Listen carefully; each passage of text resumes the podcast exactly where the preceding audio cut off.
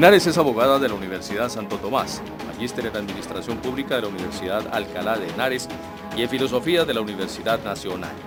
Fue magistrada auxiliar de la Corte Constitucional, procuradora delegada para los derechos humanos, consultora del Consejo Noruego para los Refugiados y consultora de ONU para las mujeres, consultora del Centro Nacional de Memoria Histórica y asesora jurídica de la Contraloría General de la República. Semana en vivo. La entrevista.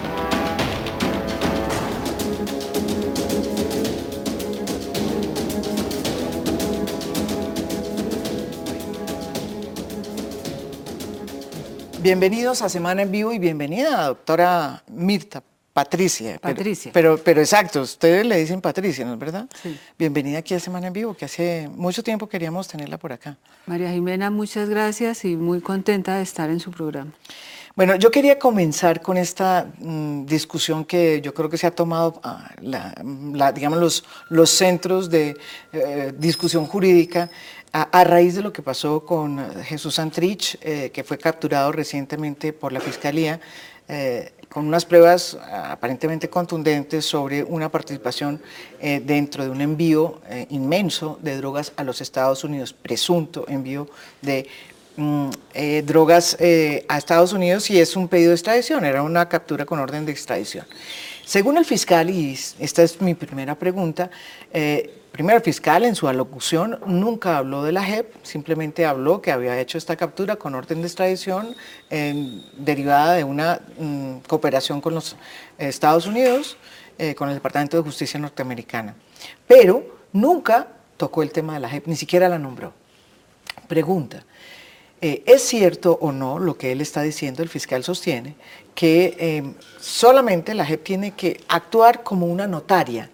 Eh, en cuanto a la decisión de darle el visto bueno a una investigación que ya estaría hecha eh, y que no tiene capacidad de investigar.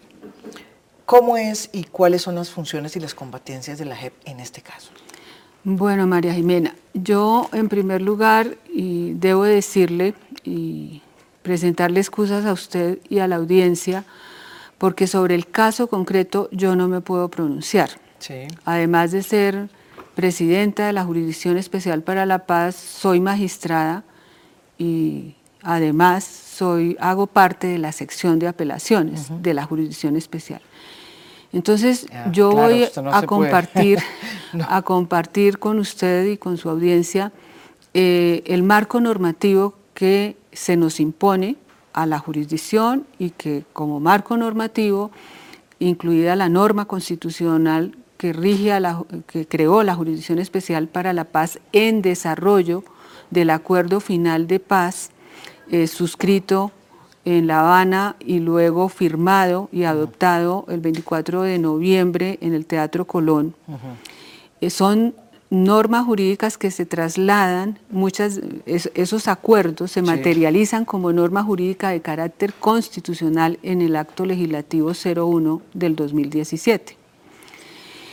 Ese acto legislativo, en su artículo 19 transitorio, esta- establece y regula situaciones de eh, extradición. ¿Qué pasa cuando eh, se solicita a alguien en extradición? Lo primero que hay que decir es que cuando una persona, en este, un- un- una persona, por ejemplo, de las FARC, Sí, que suscribió ese acuerdo con el gobierno colombiano, que se ha ido materializando, le repito, a través de normas jurídicas, incluso de carácter constitucional. Cuando una persona se postula ante la jurisdicción pre- y agota el trámite respectivo, que es la suscripción de unas actas,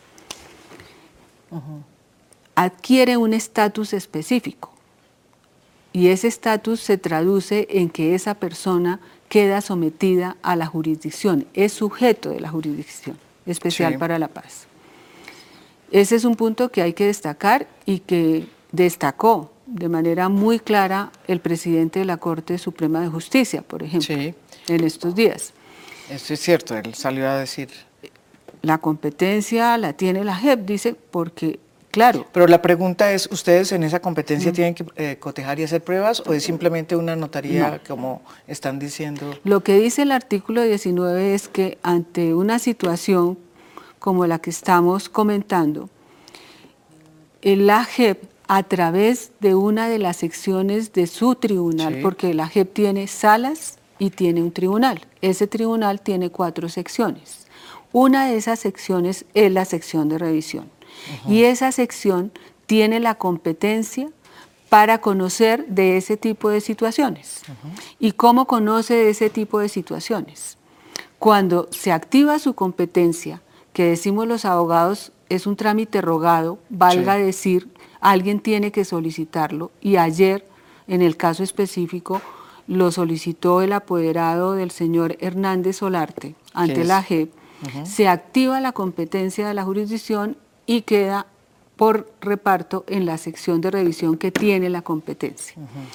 De acuerdo con ese artículo 19 transitorio, esa sección tendrá que analizar el caso específico que se le pone de presente en cada caso.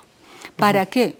Para establecer si los hechos cometidos, o perdón, los hechos que dieron origen a la solicitud de extradición, por ejemplo, fueron cometidos antes del primero de diciembre de 2016 o después. ¿Y por qué esa fecha? Porque es la fecha de finalización del conflicto. ¿Qué pasa si fue cometida antes del primero de diciembre de 2016? Quiere decir que en ese caso será la, sección de revisión previa a la verificación que hace y para eso incluso tiene competencia para practicar pruebas. O sea, sí tiene competencia. Claro, tiene competencia para practicar pruebas porque lo que va a recibir es una solicitud. Sí. Si verifica que fue antes del primero de diciembre de 2016, tendrá que remitir el tema, el caso concreto, a la sala de reconocimiento de verdad y responsabilidad, lo que quiere decir que el caso es un caso hipotético que, en el que se verifique que los hechos fueron previos al primero de diciembre del 16, quedaría dentro de la jurisdicción. La sala de, de reconocimiento de verdad y responsabilidad ah, cumple de acuerdo con sus competencias y en ese caso, valga decirlo, no cabe la extradición, porque así se acordó en La Habana y así se ha ido materializando en, los, en las normas jurídicas que han materializado esos acuerdos. Si esa sección llegare a confirmar en cualquier caso que los hechos son cometidos después de esa fecha, primero de diciembre de 2016, tendrá que ocuparse de ese caso específico la jurisdicción ordinaria. en este y caso, en ese caso la Corte Suprema. y, en ese caso, eh, sí. Y en, ese, en esa eventualidad, en ese posible escenario, sí cabe la posibilidad de extradición. Eh, sí, eso es el comunicado que usted dice. ¿Usted le siente, siente que ahí empieza a haber como una especie todavía de, que los, eh, digamos, los, terrenos no están muy bien eh, delimitados entre la Fiscalía y la JEP? Yo lo que pienso, María Jimena, es que este proceso es inédito no solo en Colombia, sino en el mundo. Tenemos la base normativa, pero hay que construir día a día. Y esto pasa por la lectura de las normas, la interpretación que se dé a las mismas y cada uno de los operadores, cada una de las instancias, de las instituciones, pues hace su lectura jurídica y cumple con su tarea según la interpretación que, que haga. En este caso, lo que yo sí quisiera más bien destacar es que en el caso de la Jurisdicción Especial para la Paz, tenemos un marco normativo supremamente amplio que cumplir la Constitución, la ley, los tratados internacionales incorporados a nuestro ordenamiento jurídico superior, el derecho internacional de los derechos humanos, artículo 93, el derecho internacional humanitario, artículo 214, la jurisprudencia nacional, la jurisprudencia internacional. Entonces, toda esa amplitud del marco jurídico implica hacer interpretaciones que pueden llegar a ser complejas. Claro, y además ahí ya hay una contradicción con el, con el fiscal. El fiscal ha dicho que la JEP es simplemente notaría y usted ha dicho que tiene eh, jurisdicción, o sea, que tiene potestad de eh, recabar pruebas. Mm, para, cumplir, con el cometido que cumple, que, que está consignado en el artículo 19 transitorio. Otro, otro tema que es complicado y que tiene que ver con ese comienzo un poco azaroso de la JEP. Es, tengo entendido, y usted me dirá si estoy equivocada, ustedes están comenzando a trabajar, pero un 30%, todavía no están en su máximo, eh, digamos, potencial, eh, porque entre otras no tiene el código de procedimiento disciplinario. Eh, pues, las normas de o las normas de procedimiento que les permiten internas proceder a, ejecutar sus, sus investigaciones y sus sentencias. Pero ¿Eso cómo va a, o sea, cómo se va a llevar a cabo eh, el funcionamiento de la JEP si ese código no pasa, digamos, sobre ese proyecto que ahí está presentado en el Congreso, que tiene, ahora me han dicho que tiene demasiados eh, artículos, que parece como otro código eh, disciplinario. Si eso no pasa en el Congreso, qué es lo que está pasando, cómo van a poder ustedes realmente funcionar, porque esa es una de las grandes discusiones, sobre todo con un cambio presidencial que mm, también me imagino que, afecte, si no están todo... Ahí debo hacerle varias precisiones. Sí. De acuerdo con ese acto legislativo que hemos mencionado, eh, le, corresponde, le corresponde o le correspondió a la jurisdicción, a la JEP, elaborar un proyecto, un proyecto de normas de procedimiento, con el ánimo de entregarlo al señor presidente de la República para que éste, si lo considera, porque es el gobierno el que tiene la iniciativa legislativa, lo presente al Congreso. No ha sido presentado al Congreso. No, todavía no, pero ha, sido cuestionado por la cantidad de eh, artículos. Que muchos dicen que es muy largo si uno lo compara, por ejemplo, con la ley 906, pues no, termina siendo no tan largo, porque estamos hablando de 200 eh, y pico de artículos, frente a la 906 tiene algo así como 600 artículos, pero más allá del número de los artículos es que el proyecto que nosotros presentamos se ocupa de siete procedimientos distintos, porque es que lo que hay que entender, María Jimena, es que la jurisdicción es un modelo muy distinto a la jurisdicción ordinaria. Allí tenemos, y esto para responder a su pregunta inicial, tenemos unas salas, la sala de reconocimiento de responsabilidad, la sala de amnistía e indulto, la sala de definición de situaciones jurídicas, que son como la puerta de entrada al sistema.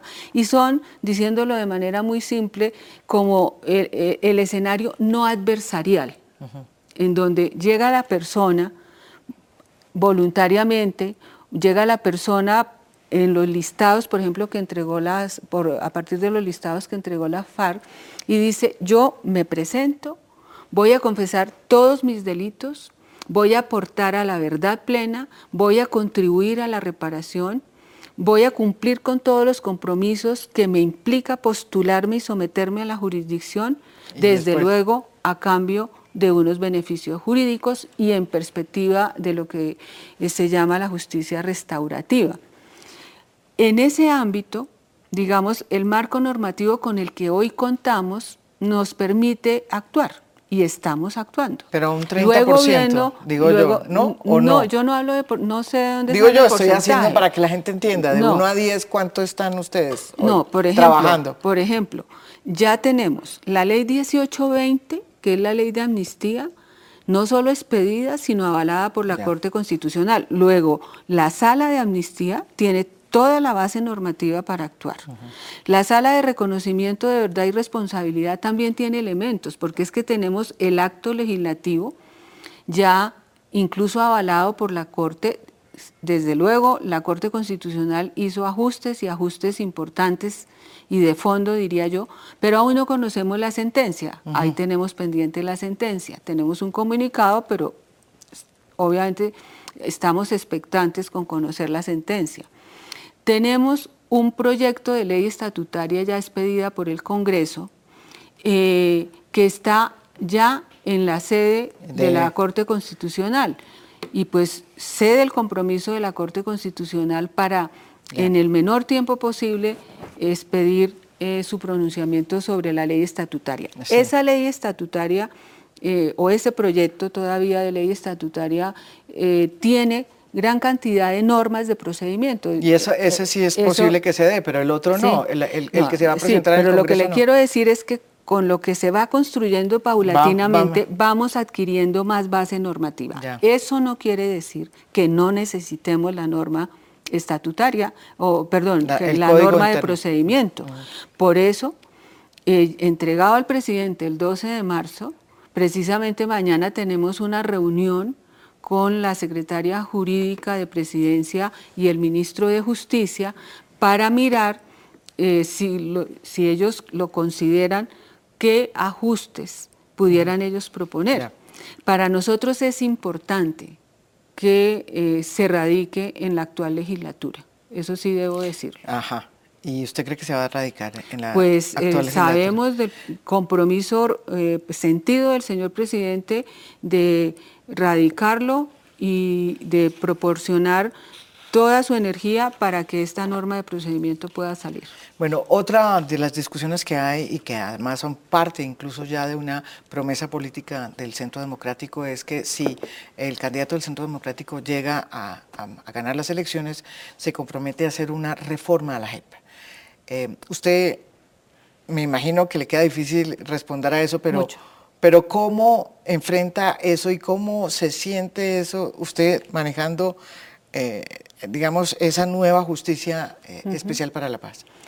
Mire, yo lo que le puedo responder, porque usted misma lo ha dicho, son temas más bien de orden político sobre los cuales yo obviamente no me pronuncio. Lo que puedo comentarle es, la JEP existe a partir de unos acuerdos que fueron suscritos por el Estado colombiano, reconocidos por la comunidad internacional cuyo contenido la Corte Constitucional ha dicho es parámetro de interpretación, eso no es una eso no es son frases meramente retóricas, tienen incidencia, impacto jurídico. Tenemos una norma constitucional y estamos en un estado de derecho, social de derecho. Luego, las modificaciones a nuestra propia constitución deben surtirse como cualquier democracia que se respete dentro del marco y a partir de los procedimientos que la misma Constitución señala. tenemos también obligaciones de orden internacional que tenemos que respetar, pero sobre todo, creo yo, María Jimena, tenemos un compromiso como colombianas y como colombianos de dar todo de nosotros y cumplir con ese propósito que yo creo que con diferencias, si quiere usted de fondo, tenemos todos los colombianos, tenemos todas las colombianas de lograr por fin superar una guerra de más de medio siglo. Yo creo que el debate sobre la JEP, sobre el sistema integral de verdad, justicia y reparación, sobre sus componentes, sobre una justicia que apenas empieza eh, eh, su, derrotero, le estoy hablando de tres meses, ¿sí? Eh, tiene la fortaleza que supone haber emergido de lo, de lo que hablamos, con profundas diferencias. Si usted revisa la literatura internacional eh, relacionada con este tipo de procesos, ninguno es igual, desde luego. Eh, pero si usted la revisa, se da cuenta que el camino, sobre todo al comienzo, siempre es difícil. Nosotros, como colombianos, como colombianas, somos de alguna manera producto de una guerra.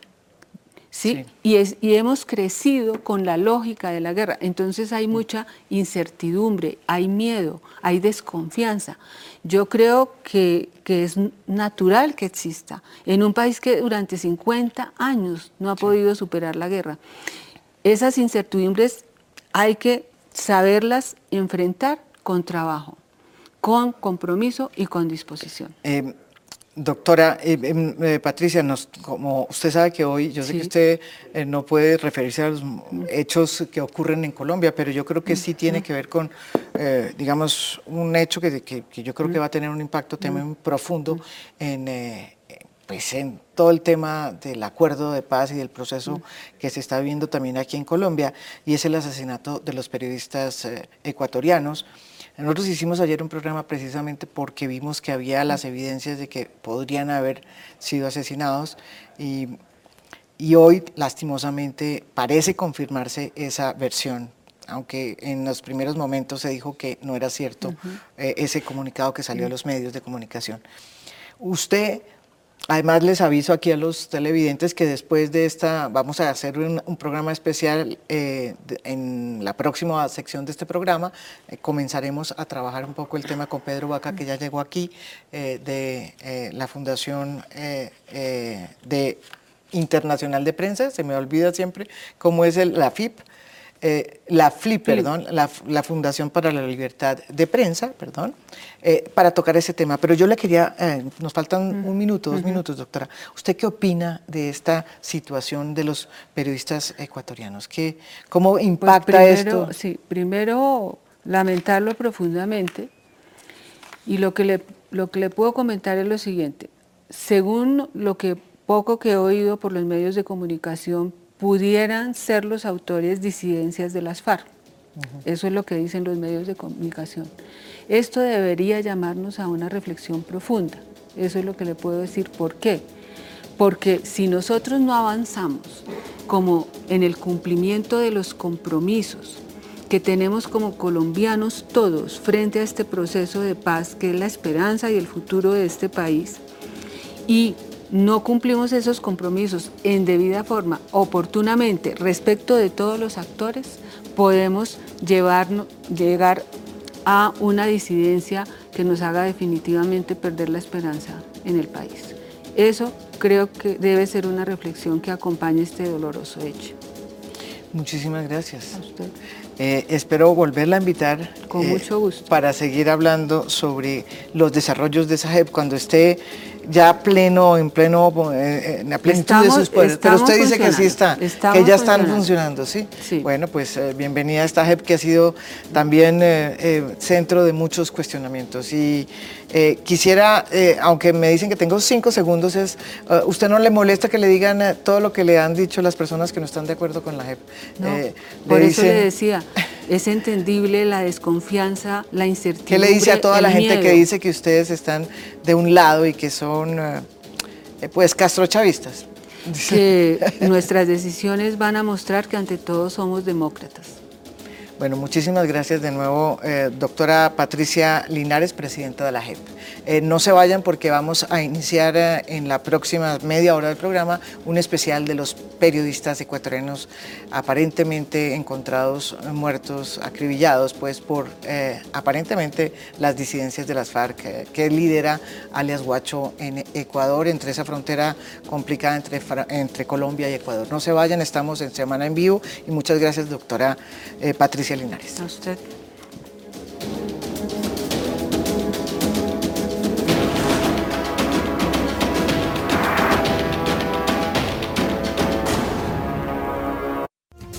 Usted está viendo Cable Noticias, 24 horas de información.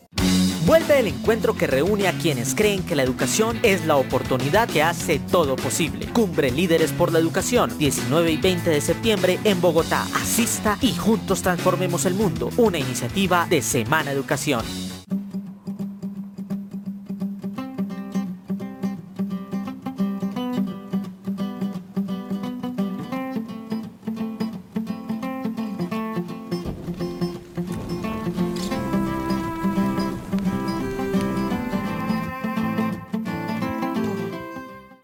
En semana cubrimiento periodístico de las elecciones 2018. Minuto a minuto, candidatos al polígrafo, elecciones en las regiones, encuestas, infografías, datos y el mejor equipo periodístico. Semana, análisis informativo para una elección inteligente.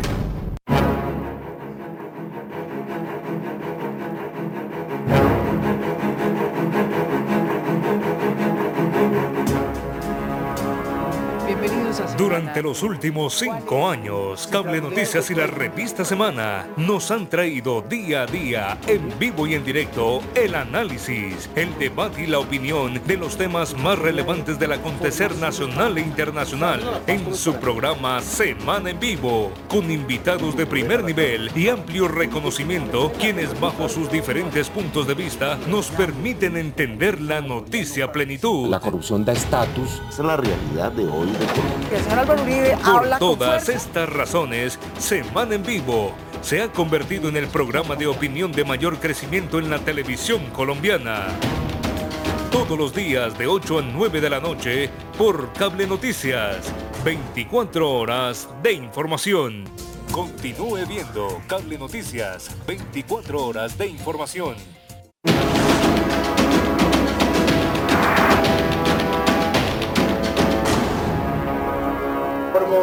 A nombre del Gobierno Nacional que el día de hoy, luego de recibir fotografías donde presuntamente aparecen los tres ciudadanos secuestrados por un grupo criminal colombiano, se ha procedido de inmediato a realizar las pericias correspondientes por parte de criminalística de la Policía Nacional a fin de establecer las conclusiones respectivas.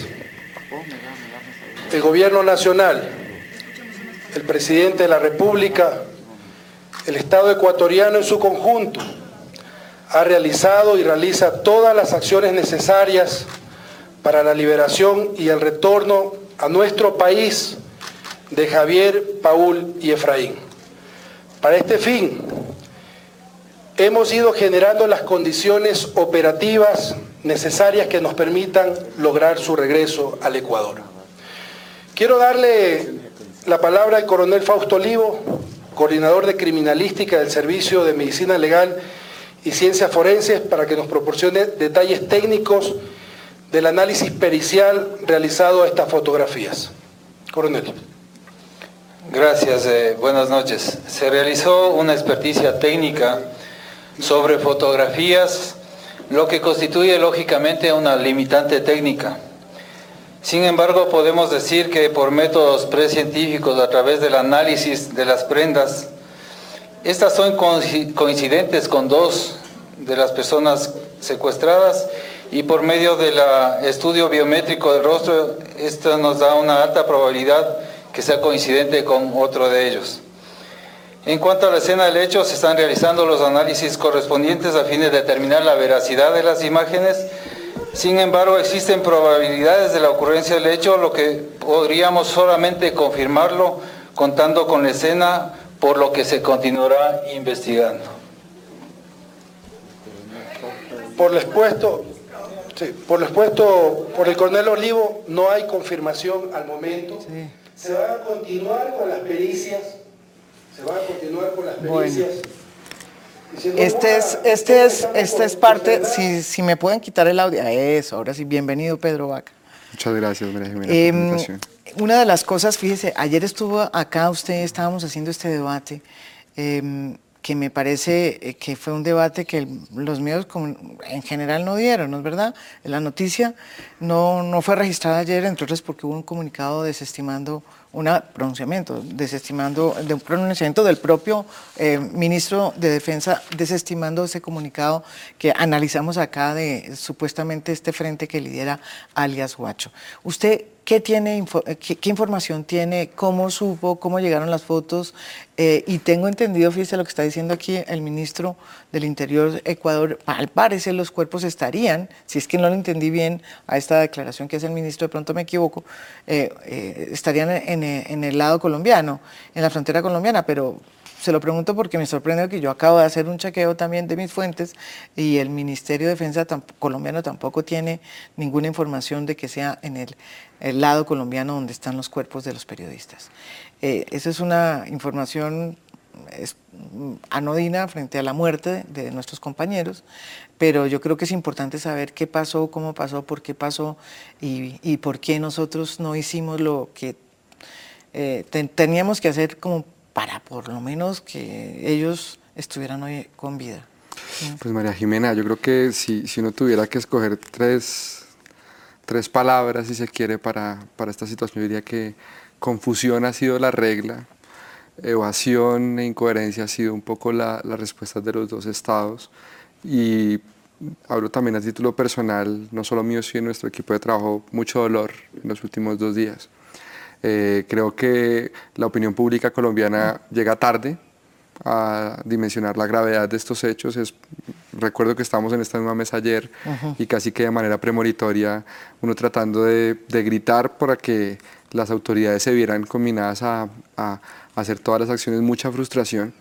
Eh, el día de hoy eh, a nosotros se nos recomendó la responsabilidad de evaluar y tramitar a través de los conductos regulares tres fotografías. Esas fotografías yo las conozco, son de las que ha hecho referencia el ministro ecuatoriano. Eh, con todas digamos, las, las, precauciones y previsiones, fue de nuestra parte transmitida a la, a la vicepresidencia de la República de Colombia. Eh, y la misma actuación fue hecha por nuestro par en Ecuador Fundamedios con el gobierno ecuatoriano. Eh, durante toda la tarde se han hecho lo que han denominado las pericias, las experticias el fraseo que se ha utilizado sigue estando en el terreno de la confusión y esto solo aumenta el dolor y la zozobra. Eh, cuando se habla de alta probabilidad, eh, es algo que se acerca pero que nadie reconoce en, su gravedad, en su dimensión. Eh, familias destrozadas, todo un gremio periodístico en Ecuador al cual yo a través de estas cámaras, si me los permite María, Jimena, creo que hay una mezcla entre vergüenza de patria por estar exportando tragedias de, violencia contra la prensa eh, y también mucha frustración porque creo que eh, la esperanza es lo a lo cual uno se aferra, pero creo que el tratamiento de la información durante las últimas dos semanas lo único que ha hecho es minar eh, todo, digamos que se esfume. Entonces creo que hoy es un día de extremo dolor, es un día muy difícil, es un día en el cual eh, esperamos que haya respuestas prontas. Eh, preguntas como la que usted formulaba de en qué lugar ocurrió esto, es que no hay quien lo diga, es que no hay quien lo diga ni a nivel estatal ni a nivel de personas que estén cerca de la región, el hermetismo es total, eh, el nivel, digamos, de...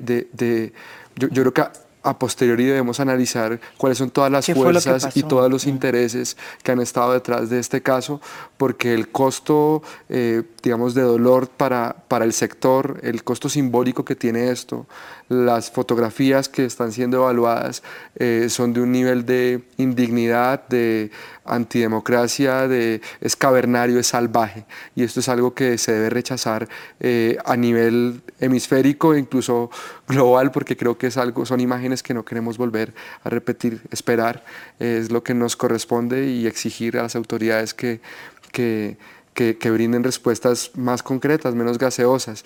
Hoy nos levantábamos, por ejemplo, con la noticia de que la Comisión Interamericana de Derechos Humanos hizo medidas, había, había otorgado medidas, cautelares. La primera vez en la historia de este organismo en la cual se obliga a dos estados a atender una situación dado que es un conflicto binacional. Eh, lamentablemente creo que esto también puede llegar un poco tarde a pesar de la buena voluntad de este organismo. Anoche decíamos aquí en esta mesa que no sabíamos ni siquiera eh, cuál era el fenómeno que estamos enfrentando, eh, porque estos colegas estaban haciendo un reportaje sobre una zona eh, en donde supuestamente se estaba instalando una disidencia de las FARC liderada por alias Guacho, que había ya cometido tres atentados o dos por lo menos, y, en uno de esos se habían muerto policías incluso. atentados casi que de corte terrorista, diría yo, y usted ¿Qué puede decir de, esto que está pasando en esa zona? ¿Qué está, qué está sucediendo y en términos eh, periodísticos si es eh, acertado el diagnóstico que estamos haciendo? Porque, porque también en parte eso fue lo que pasó con estos, o sea, periodistas que se entraron a un sitio que no sabían en qué, a, qué se enfrentaban. Nunca nadie dijo que el señor Guacho estaba eh, controlando tantas zonas de esa frontera. María Jimena, yo quisiera tener más conocimiento alrededor, digamos, de, cómo operan estos flujos, digamos, de criminalidad, digamos, toda la parte de economía de la guerra. Yo de lo que puedo hablar es un poco de la censura y creo que el hecho de que transcurran las horas, es decir, llevamos, llevamos 30 y algo de horas después del comunicado de ayer, no hay quien diga nada sobre esa autenticidad. Llevamos alrededor de 5 horas desde las cuales se conocen las fotografías que están siendo evaluadas. No hay quien pueda hacer una verificación en un terreno.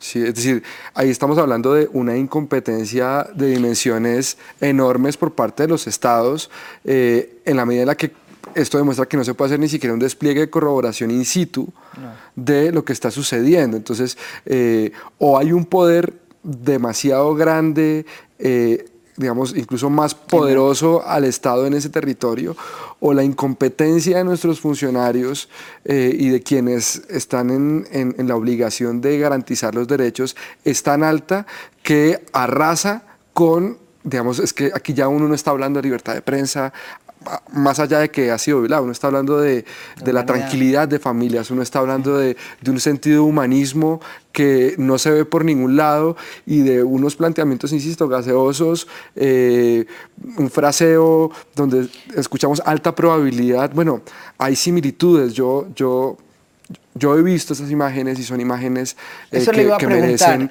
Las imágenes, yo vi una foto nomás de esas eh, y es clara la persona, no está borrosa ni nada y es realmente dantesca, o sea, la manera como, como aparece asesinado nuestro compañero.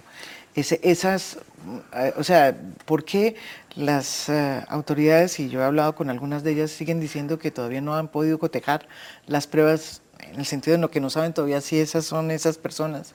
Eh, cuando uno las ve, usted las vio, ¿usted cree que sí son los periodistas? A ver, yo creo que lamentablemente estamos acostumbrados a, a que las respuestas fáciles de las autoridades dejan por fuera las preguntas fundamentales. Entonces, ayer estábamos hablando de que era un comunicado eh, asignado como falso. Mire, yo lo tengo acá, ese comunicado. Y entonces uno, pregunta, bueno, si el, la, pregunta después de que, un, de que un ministro dice que no hay elementos para conocer la veracidad de ese comunicado, la, la pregunta inmediatamente posterior que uno tiene que hacer es, bueno, ¿y quién tiene interés en falsear? Un comunicado de este tipo y qué objetivo está persiguiendo. Y cuando uno piensa en eso, a uno se le escapan las posibilidades de imaginar. Y en este caso de las fotografías, pues hay coincidencias, por ejemplo, en, en, la ropa que llevan alguno de ellos en, eh, si uno la compara con otras pruebas de supervivencia estando ya en cautiverio. Entonces, ahí uno dice, bueno, si esto es algo que está en, proceso de corroborarse, eh, la carga para decirme que eso es falso, que eso es un montaje, aumenta pero no hay quien está asumiendo esa carga. ¿sí? O bueno, nos dicen que se están haciendo unas pruebas periciales, pero transcurridas cinco horas no hay elementos pues o no cuentan con la capacidad de hacer una corroboración in situ. Es decir, si esto llegara a ser cierto, estamos hablando de que hay tres cadáveres en algún lugar de la frontera entre Colombia y Ecuador. Pero le voy a decir otra no hay autoridades que puedan en cinco horas determinar si eso sucedió o no. Pero entonces mire lo que, y es una pregunta que nos hacíamos ayer y se la vuelvo y se la hago. Eh, según el ministro del Interior están buscando, están haciendo pesquisas esperando que en el lado colombiano terminen de hacer unas pesquisas. Pero si uno llama acá a la parte colombiana, ellos dicen que están esperando a que Ecuador se pronuncie. Es un poco confuso y que no han podido tampoco llegar a la zona. Pero una cosa sí dicen, que no es cierto, en el comunicado dicen que los periodistas fueron, habrían sido asesinados porque se produjeron desembarcos. No dicen que si es de tropa, no dicen si es de colombianos, de tropa colombiana o, de, o de tropa ecuatoriana. Pero la propia, eh, el propio ministro salió ayer a decir que ahí no había habido desembarco de tropa y que no había habido operativos, más bien, la palabra que utilizó es operativos. ¿Usted ¿Qué puede establecer que sea cierto, que no sea cierto, que haya coteado usted? Mira, yo creo que hay, digamos, mensajes que en, en, su volumen tienen que ser más contundentes que otros y yo creo que aquí el mensaje más contundente tiene que ser para los captores. Es decir, yo puedo tener todas las críticas contra los dos gobiernos, pero estoy convencido que ninguno escogió estar en estas circunstancias. Puede haber muchas negligencias previas que dieron las condiciones para que esto fuera así, pero estoy seguro que no lo provocaron intencionalmente. Aquí la primera responsabilidad está en los captores y en lo salvaje que puede llegar a ser la inspiración de la guerra de un país como Colombia. Y creo que esto es el, el fracaso, digamos, de, de, valores cívicos humanistas más grande que, que, que, yo a mí me haya tocado experimentar, digamos, desde la FLIP. Ahora, eh, los dos gobiernos, uno tras otro. Ayer dijeron que no habían hecho operativos de carácter ofensivo mm. en la zona. Yo me reservo la posibilidad de que esto sea investigado por un actor que no sea de ninguno de los dos gobiernos. Uno echa a faltar en este momento voces como la de los fiscales generales, porque aquí hay un delito de por medio donde hay unas, unas voces de órganos investigadores que están pasando de agache y que tienen que validarnos a nosotros si lo dicho por esos ministros de defensa corresponde o no con la realidad. ¿Por qué? Porque es por todos conocido aquí en Colombia que el despliegue de fuerza pública que hay en esta región De de, 9.000 Colombia hombres. no es menor, no es menor. Y que cuando se habla En de acciones de control territorial, eh, podemos estar metiendo en una bolsa de ingenuidad inofensiva acciones que pueden derivar en situaciones eh, que pongan en peligro la vida de los periodistas. Entonces, sin lanzar responsabilidades, sí creo que, eh, digamos, yo no me quedo con lo que ha dicho el ministro de Defensa de Colombia. Eh, no tengo en este momento elementos para desmentirlo, pero sí exijo una investigación porque lo que él dijo ayer de que no había acciones ofensivas debe ser algo corroborado donde su palabra por sí sola lamentablemente no basta en estas circunstancias. ¿Y quién sería la fiscalía? Yo creería que en este es un caso en el cual uno echa a faltar esas voces porque precisamente eh, cualquier tipo de operación eh, que pueda siquiera, en este tipo de circunstancias, cualquier tipo de operación que pueda siquiera eh, generar zozobra en los captores, es un riesgo acentuado. O sea, digamos, no se requiere disparar ni mandar un helicóptero. El simple hecho de que se esté haciendo una presencia perimetral que lleve a, a- a un nivel de desespero al captor puede derivar en circunstancias fatales. Creo que eso es algo que Eso es lo que se dice tiene en cuenta. el comunicado de Claro, ellos. tenemos en cuenta lo dicho por los ministros, pero me parece que es algo que debe ser verificado y que debe ser algo verificable por organismos de control. Para eso están los mecanismos de control, para que cuando un ministro nos diga que no hubo acciones ofensivas, podamos corroborar que efectivamente no las hubo. Porque también hay, hay que decir esto, el ministro de Defensa sabe y conoce que por más que él ha estado durante estas semanas tomando la vocería desde Colombia frente a este tema, hay otras fuentes de, de- debajo de él que han estado enviando mensajes en direcciones contrarias. ¿En qué sentido? Sí. Explícame. Digamos, en, en- en términos, lo dijo el periódico El Tiempo el 28 de marzo cuando anunció la liberación de los periodistas y que esto no era cierto. Después el Tiempo reculó y explicando que había fuentes, digamos, fuentes de, de carácter militar que les habían indicado la veracidad de esa liberación, que, que no era tal. Entonces ahí hay algo en lo cual la voz del ministro es algo que está siendo incluso contradecida a nivel interno, con unos niveles que no salen a la, a- a- la opinión pública, pero pues que nosotros dentro de la documentación del caso vemos con total claridad. Ahora, en el sentido de los captores, eh, que yo creo que también, obviamente, son los grandes responsables de este asesinato tan, tan horrendo.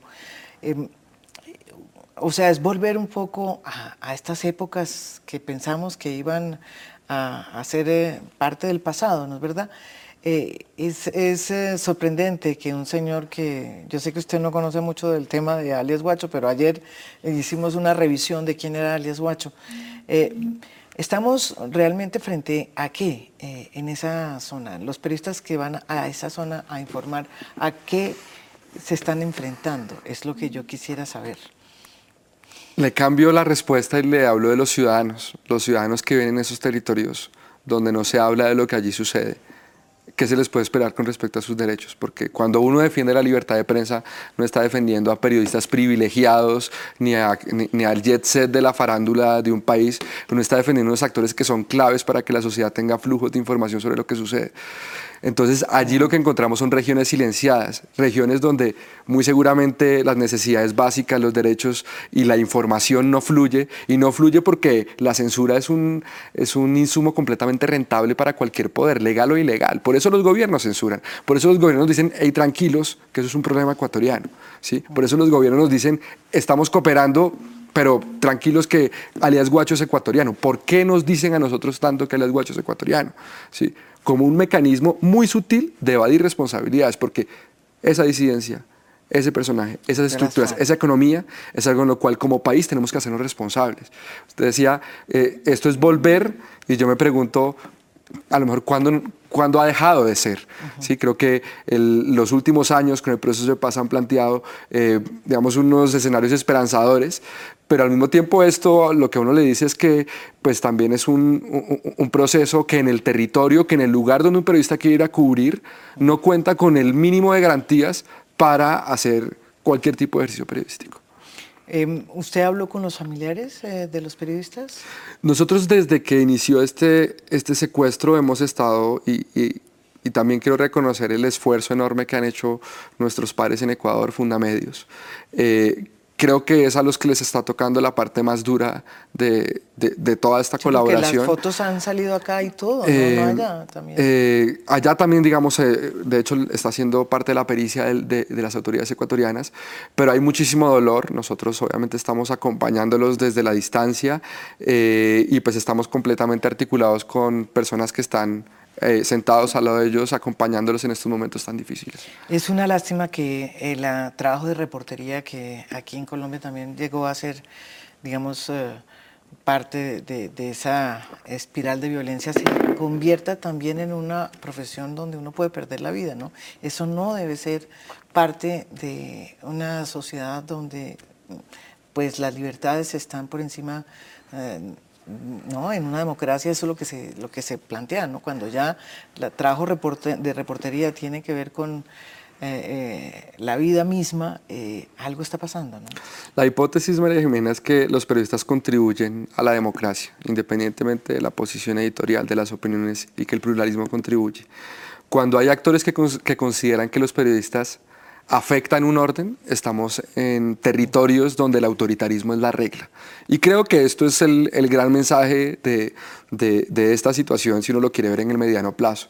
Nos encontramos en países que, digamos, de, boca para afuera eh, se dicen ser democráticos, pero que ya en el detalle del territorio cuentan con unas altísimas dosis de autoritarismo, con total desprecio a la vida de alguien que va a estos territorios con el fin de informar y ofrecer eso a la sociedad. Y yo le digo, es una de las labores que eh, nosotros nos falta por hacer. Eh, yo que he recorrido también esos territorios y sé lo difícil que es, uno habría pensado que las cosas estaban cambiando y que en estos instantes era más fácil y más seguro ir, pero fíjese lo que nos pasó, les pasó a nuestros pares ecuatorianos. Es lamentable, ¿no? Es un revés de pronto en muchos de los eh, percepciones que se habían planteado en lo que iba a pasar en esos territorios o no? Es una bofetada a las libertades civiles, es una bofetada a la democracia, es una salvajada con el principio de humanidad y creo que es algo sobre lo cual ojalá existan las investigaciones y se esclarezcan las responsabilidades, porque si bien, insisto, esto estoy convencido fue algo provocado por los gobiernos, sí que ha estado en sus manos tomar mejores o peores decisiones que deriven en uno u otro desenlace. ¿Qué le dice usted a Alias Guacho si nos está hablando, viendo? Bueno, pues yo creo que cometió un gravísimo error. Mm, ningún civil es una moneda de chantaje para cualquier eh, exigencia. Eh, se desmorona cualquier tipo de legitimidad y se afecta toda una sociedad. Esto tiene un valor simbólico eh, de miedo eh, que solo la construcción de democracia en esos territorios eh, puede reversar. En la medida en la que no haya democracia en estos territorios, le estaremos dando la razón a Guacho de por qué hace este tipo de acciones trogloditas, cavernarias. Eh, se equivoca y esperemos que sobre él caiga todo el peso de la ley y haya una persecución penal ejemplar. Sí, eso es lo que uno esperaría, ¿no? Que esas cosas eh, terminen como tienen que tener, eh, terminar bajo el imperio de la ley y que, y que esto de alguna manera no termine siendo el comienzo de un amedrentamiento a los medios de comunicación eh, que intentan ir a cubrir en esas zonas lo que está pasando, ¿no verdad? Decía Orlando Sierra, periodista asesinado, editor de La Patria Manizales, que la violencia es solo el comienzo de la censura porque la censura le sigue el miedo y al miedo el silencio decir, detrás de cualquier acción de censura de este tipo, lo que se instala es una atmósfera en la cual eh, preferiremos, lamentablemente, no acudir a cubrir estos territorios. Pues ojalá que eso no pase. Ojalá no pase. Ojalá que eso no pase y ojalá se esclarezca lo que pasó con estos tres compañeros del comercio de Quito. Eh, a sus familias, eh, pues nuestras condolencias.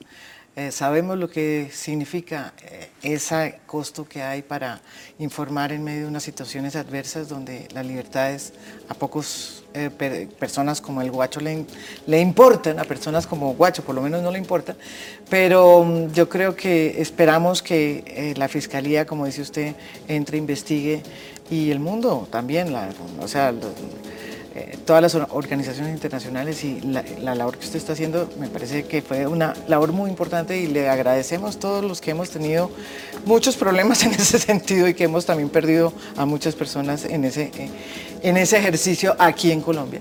Muchísimas gracias, Pedro. Jimena. Y a ustedes eh, los espero mañana con, ojalá con otra noticia que no sea tan lánguida, tan triste como esta de nuestros periodistas en Ecuador. Muchas gracias.